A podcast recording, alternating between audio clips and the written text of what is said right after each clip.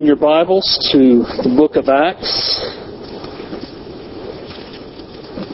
If you're visiting with us, we have, it is our habit to preach through books of the Bible, and so we have been for some months now in the book of Acts. We are in Acts chapter seventeen, verses sixteen through thirty-four.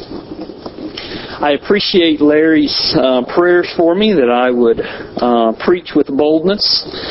We have been, um, I've been out of town with my family uh, up until about ten thirty last night.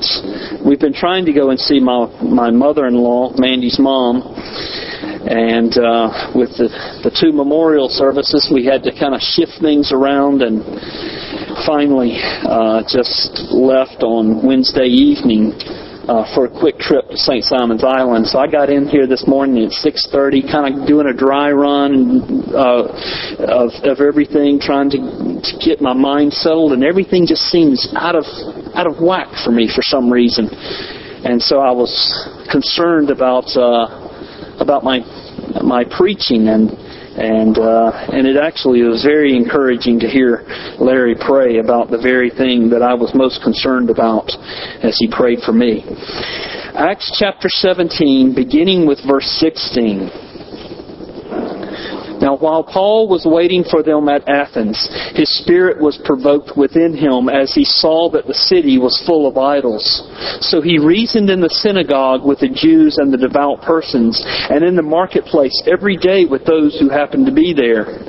Some of the Epicurean and Stoic philosophers also conversed with him. And some said, "What does this babbler wish to say?" Others said, "He seems to be a preacher of foreign divinities, because he was preaching Jesus and the resurrection." And they took him and brought him to the Areopagus, saying, "May we know what this new teaching is that you are presenting? For some, or for you bring some strange things to our ears. We wish to know, therefore, what these things mean." Now all the Athenians and the foreigners who lived there would spend their time in nothing except telling or hearing something new. So Paul, standing in the midst of the Areopagus, said, "Men of Athens, I perceive that in every way you are very religious.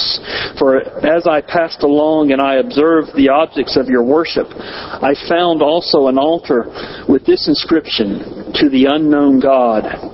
What therefore you worship as unknown, this I proclaim to you, the God who made the world and everything in it, being Lord of heaven and earth, does not live in temples made by man, nor is he served by human hands, as though he needed anything, since he himself gives to all mankind life and breath and everything. And he made from one man every nation of mankind to live on all the face of the earth, having determined uh, allotted periods and boundaries of their dwelling place, that they should seek God in the hope that they might feel their way toward him and find him. Yet he is actually not far from each one of us, for in him we live and move and have our being, as even some of your own prophets have said. For we are indeed his offspring. Being then God's offspring, we we ought not to think that the divine being is like gold or silver or stone or an image formed by the art and imagination of man. The times of ignorance God overlooked, but now he commands all people everywhere to repent, because he has fixed a day on which he will judge the world in righteousness by a man whom he has appointed, and of this he has given us assurance uh, to all by raising him from the dead." Now when they heard of the resurrection of the dead, some mocked, but others said, "We will hear you again about this." So Paul went out from their midst, but some men joined him and believed, among whom also were Dionysius and the Arab, Areopagite, and a woman named Demarius, and others with them. Let's pray.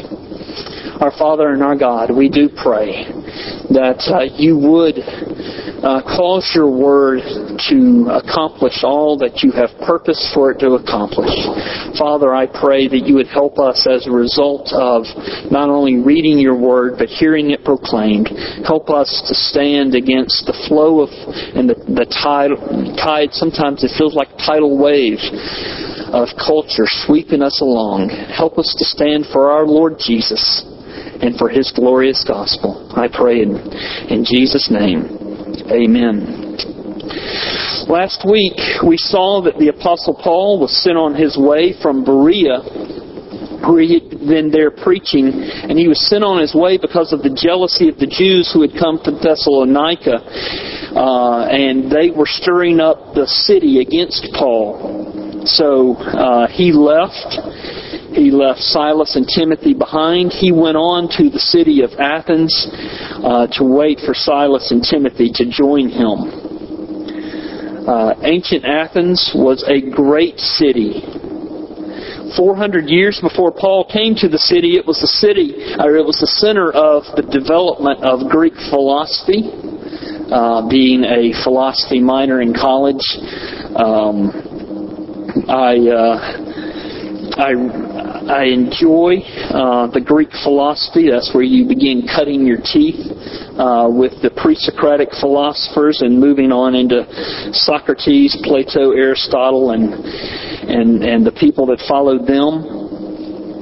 Um, all of those those men I just listed, plus others. It was also uh, Zeno, Epicurus.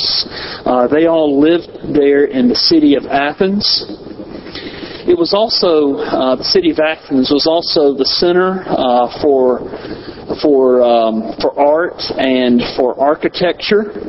It was in Athens that uh, math and logic and science were all developed. Um, one of the commentators said that Greek plays and Greek oratory is still unsurpassed, even after so many uh, thousands of years. And the first attempt at representative government was attempted in Athens. Ancient Athens really, in a very important way, shape the world we live in, shape the culture in which we live. And this was Paul's first trip to Athens. But instead of being impressed with all the culture, all the art, architecture, all the accomplishments that came from Athens, Paul was, instead of being impressed, was very distressed. Uh, in, verse, in verse sixteen, it says, while Paul was waiting for them at Athens, his spirit was provoked within him as he saw that the city was full of idols. A Roman writer who was living around the same time that uh, Paul uh, was visiting the time of... of uh, or visiting the city of Athens, uh, said that it was easier to find a god or an idol than it was to find another human being. Uh, the, the city was that full of idols. Of course, there was the Parthenon uh, with this enormous statue to Athena. And it was said that um, the golden spear point on Athena's uh, spear could be seen from over forty miles away. There were also temples and idols to all the Greek gods scattered all over the city. And this was a shock to Paul's system. The Greek word here used for provoked is a very strong word. It's the same Greek word that's uh, used in the Greek translation of the Old Testament, the Septuagint, when it talked about God being provoked at Israel's idolatry. So Paul is incensed rather than being impressed. He is incensed and, and provoked in his spirit, almost to the point of being sick to his stomach because of all the idolatry. Henry Martyn is a well-known missionary to in India. He graduated from Cambridge University, and he decided to dedicate his life to the mission field. And so he arrived in India in eighteen oh six. And there was a lot of pressure for him to be the chaplain or the pastor to the little British colony that was there uh, in that part of India. But while he was, uh, when, when he first arrived, he observed a Hindu uh, funeral uh, procession as they were uh, passing down the street. And here's what he wrote in his diary.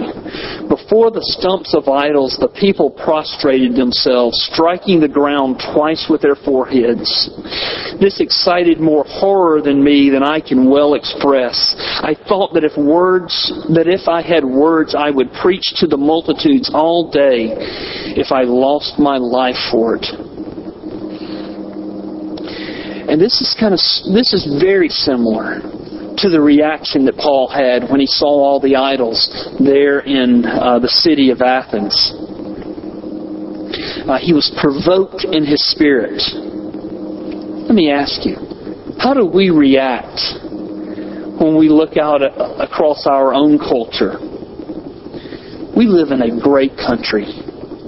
Americans have done things that that stagger the mind.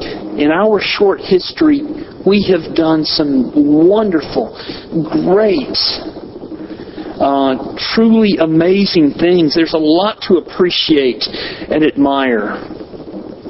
But there's a lot, but there's also a lot that should provoke us in our souls. Although superstition is not as blatant uh, in our culture as it was in Athens' culture, there is still widespread idolatry that covers our land, that permeates our culture. The gods have different names, but their worship is no less real. The gods we worship today are the gods of recreation, sensual pleasure, human reason, self-centered happiness, and we could go on and on. All these things vie for our attention, and they rob Christ of the worship that He deserves from us. Uh, the world views America as a Christian nation. All the Muslim countries looking in at us, they say, America is a Christian nation. Yet what do they see us worshiping? Not Jesus Christ. Rather, they see us worshiping created things rather than the Creator. And this brings shame to the to the name of Christ. And it ought to deeply trouble us in the very pit of our stomachs that there is such widespread idolatry.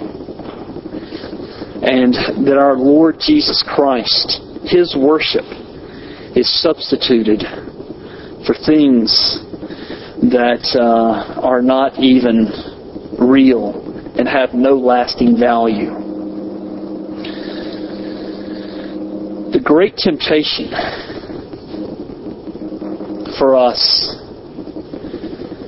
is to is to uh, not is rather to be swallowed up by our culture.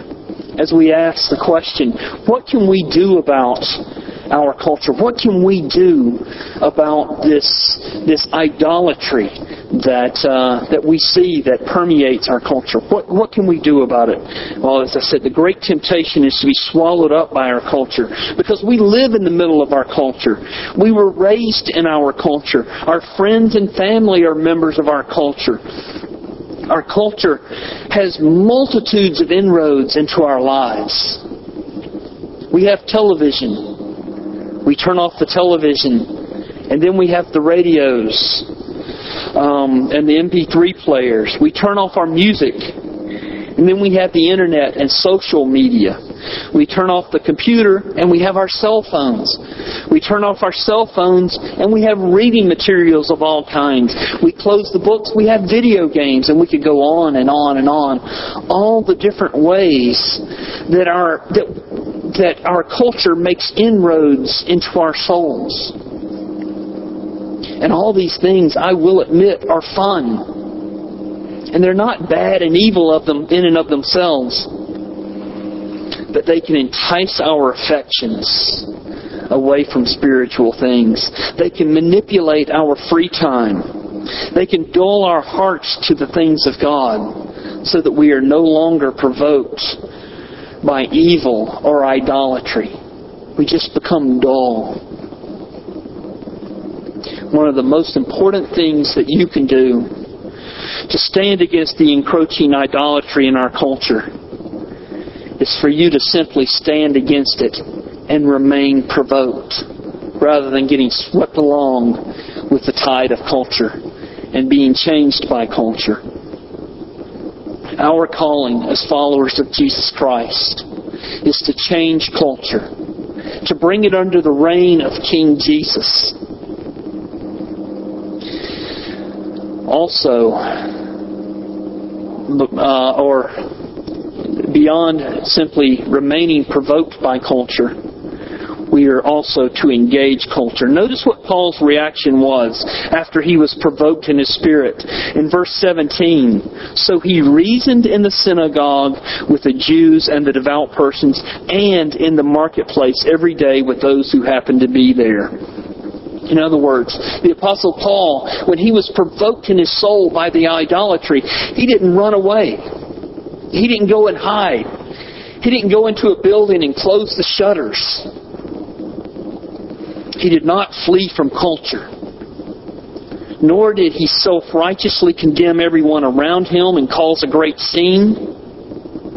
Rather, he went into the synagogue, went into the marketplace, and he reasoned from the Scriptures.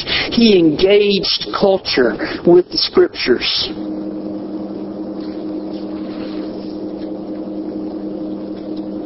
It is more difficult to engage our culture today. Um, I know when I was in Uganda, uh, you could go from house to house and you would tell them, I am from America. I am here to tell you about the Lord Jesus Christ. They would invite you into your, to their home, and you got to converse for as long as, as you wanted to be there about the Lord Jesus Christ. Here it's not that easy. Everybody is so busy. There's so much background noise that it's hard for our message to get through. Plus, there are so many people vying for our attention that it's very easy to turn off uh, the Christian message. And we must find ways to engage culture that captures their attention without compromising our message. And what should be the content of our message? Well, the content of our message should be God. That's what Paul did. He went into the synagogues. He pointed them to God. To God.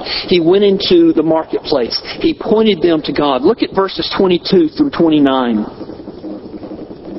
So Paul, standing in the midst of the Areopagus, said, Men of Athens, I perceive that in every way you are very religious. As I passed along, I observed the objects of your worship. I found an altar with this inscription, To the unknown God. What therefore you worship as unknown, this I proclaim to you, the God who made the world and everything in it, being Lord of heaven and earth, does not live in temples made by man. And we'll go on, and I'll continue Uh, referencing uh, these verses. He found a point of contact. The point of contact was this altar to the unknown God.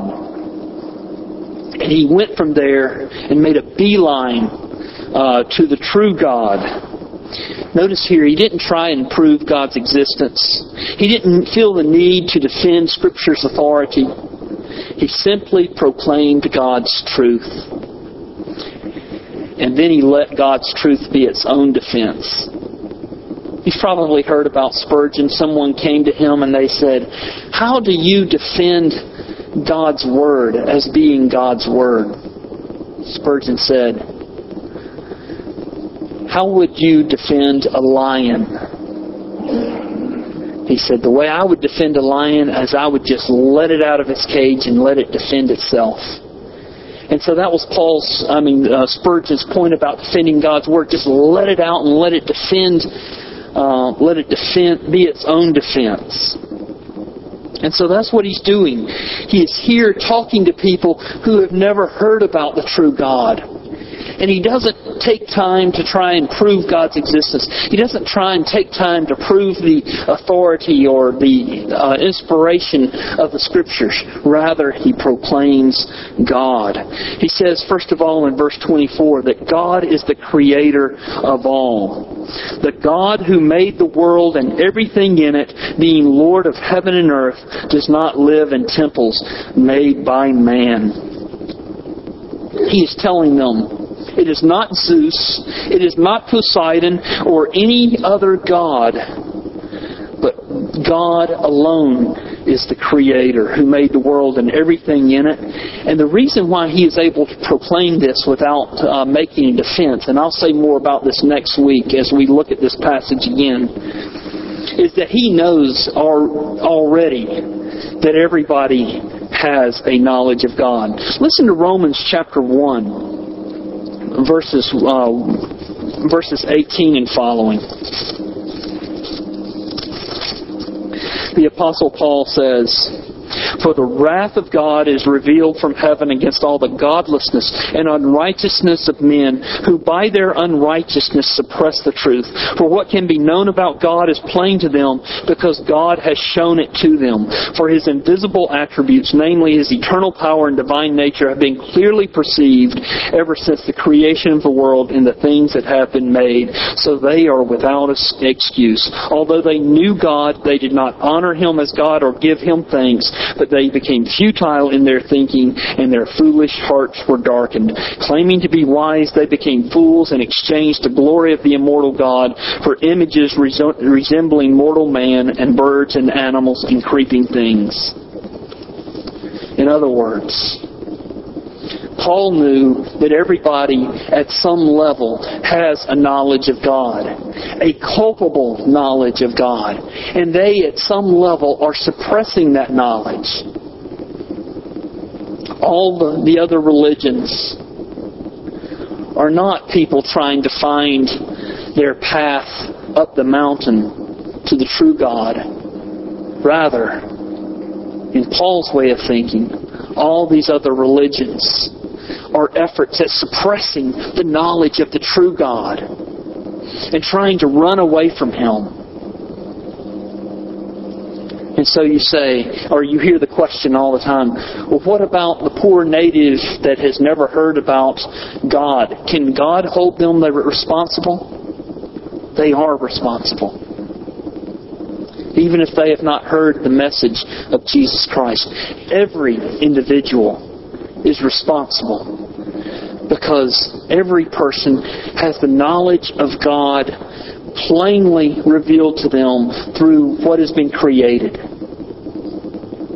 But because we're sinners, because we're children of Adam, born as sinners, we immediately start suppressing that knowledge.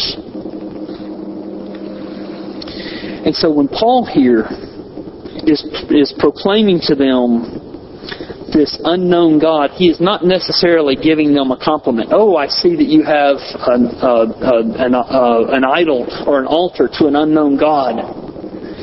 He's not saying, well, you found yourself halfway there.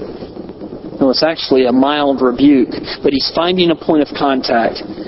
You have so many gods that you even have one to the unknown God. Well, I'm going to proclaim to you what you call unknown. I'm going to make Him known to you, and I'm going to tell you that He is the only God, and that He is the creator of heaven and earth. Not only that, verse twenty-five, he goes on to say that God is the sustainer of all things. Verse twenty-five, "Nor is He served by human hands, as though He needed anything, since He Himself gives life to all, gives uh, to all mankind life and breath and everything." God gives life to everything. We don't exist on our own. God is self-sufficient. He doesn't need us. Rather, we need Him. None of us can exist without God. We need Him every moment. He gives us life. He gives us breath. He determines the length of our days. Just like I was telling the, the children, it is so tempting to take God for granted and to think, well, I've made a decision to follow Jesus. I've taken that care of that so I can live my life like I want to. And we saw what happened to the Israelites when they made that their strategy. We need God every moment. Not only that, Paul says that God is the sovereign God. He is the Father and Governor of all. Verse twenty-six, and He made from one man every nation of mankind to live on all the face of the earth, having determined allotted periods and the boundaries of their dwelling place. God indeed is the sovereign Lord. He is in control of all nations. He is in control of the future of all nations. Just to, to be contemporary here, there are um, senators and congressmen and our president, uh, even today, um, deliberating and trying to determine the course of our nation as they debate the debt limit. Ultimately, God is, in the one, is the one who is in control of the destiny of our nation. God is in control of the destiny of every human being. God is in control of the length of your days. God is in control of where you live. He is the sovereign Lord. He is the God with whom you have to do. Not only that, God is the judge of all. Verses thirty and thirty-one. The times of ignorance God overlooked, but now He commands all people everywhere to repent, because He has fixed a day on which He will judge the world in righteousness by a man whom He has appointed. And of this He has given assurance to all by raising Him from the dead. God is the judge. He is not only our Creator. He is not only our Sustainer. He is not only the sovereign Lord in whom we live and move and have our being, but He is also our Judge. It's part of what scares me about this whole debt ceiling debate. The more they debate and the more that it just seems to be ignorance, or as one... Um, One uh, article I read, uh, Theater of the Absurd, I think, well, maybe God is just showing that He is going to judge us um, because everything seems so broken up in Washington. God is the one to whom we, to whom Um, we owe our existence. And so let me ask you this morning, this is what I'm driving at. This is what Paul was driving at. You have to deal with God. You live in His presence. Do you trust Him? Or are you keeping Him at arm's length? Everything about your life has to do with God. And Paul, as he is pointing them to God, he doesn't simply leave them there. But rather, look again at verse thirty and thirty-one. The times of ignorance God overlooked, but now He commands all people everywhere to repent. That's what Paul's aiming at. He's aiming at repentance. Why is he aiming at repentance? Because he knows that all people are sinners. He knows that the entire audience that he is speaking to in Athens, that they are sinners. That they are separated from God because of their sin. All of us here in this room this morning are sinners. And we would be separated from God for all eternity because of our sin. But here's this word repentance. It's usually thought of in a, in a negative term, but this word is filled with hope. Why is God telling us to repent? He's telling us because there is a way of repentance that He has provided for men. And that way of repentance is through the doorway of Jesus Christ. God, in fact, He says here, even as He is talking about judgment, and says that judgment is certain because of a man whom He has appointed. This man whom He appointed, who indeed came to earth, who indeed was raised from the grave. It's the Lord Jesus Christ. And here's the good news. Jesus Christ, when He was stretched out on that cross, He took our judgment. If Jesus Christ is your Savior, all your sins, your past sins, your present sins, your future sins, were nailed to the cross with Jesus. All your sins, past, present, future, are forgiven in Him. This is the good news that Paul is proclaiming to them as he's pointing them to God and he's talking about repentance and judgment. He's really talking about the Lord Jesus Christ. So have you fled to Him? I mentioned Henry Martyn to bring this full circle. Henry Martyn, the missionary to, to India. He was in a culture, just one man, it seemed at the time, ministering to untold millions of people, telling them about Jesus Christ. And there was a language barrier. Did he give up? Absolutely not. Let me give you the postscript of his life. He moved there in eighteen oh six. He died in eighteen twelve. Ministered only six short years there in India. You know how many conversions he could point to? Only one. And yet we hear about him and hear how great a missionary he was. He was faithful to God. He was provoked in his soul because of the idolatry. And so he engaged the culture. He pointed them to God. He pointed them to repentance. And only saw one person come to Jesus. But because he was so provoked in his soul, he took the Scriptures and he began translating them into the language of the people. And after his untimely death, the Scriptures were left behind for those people in their own language.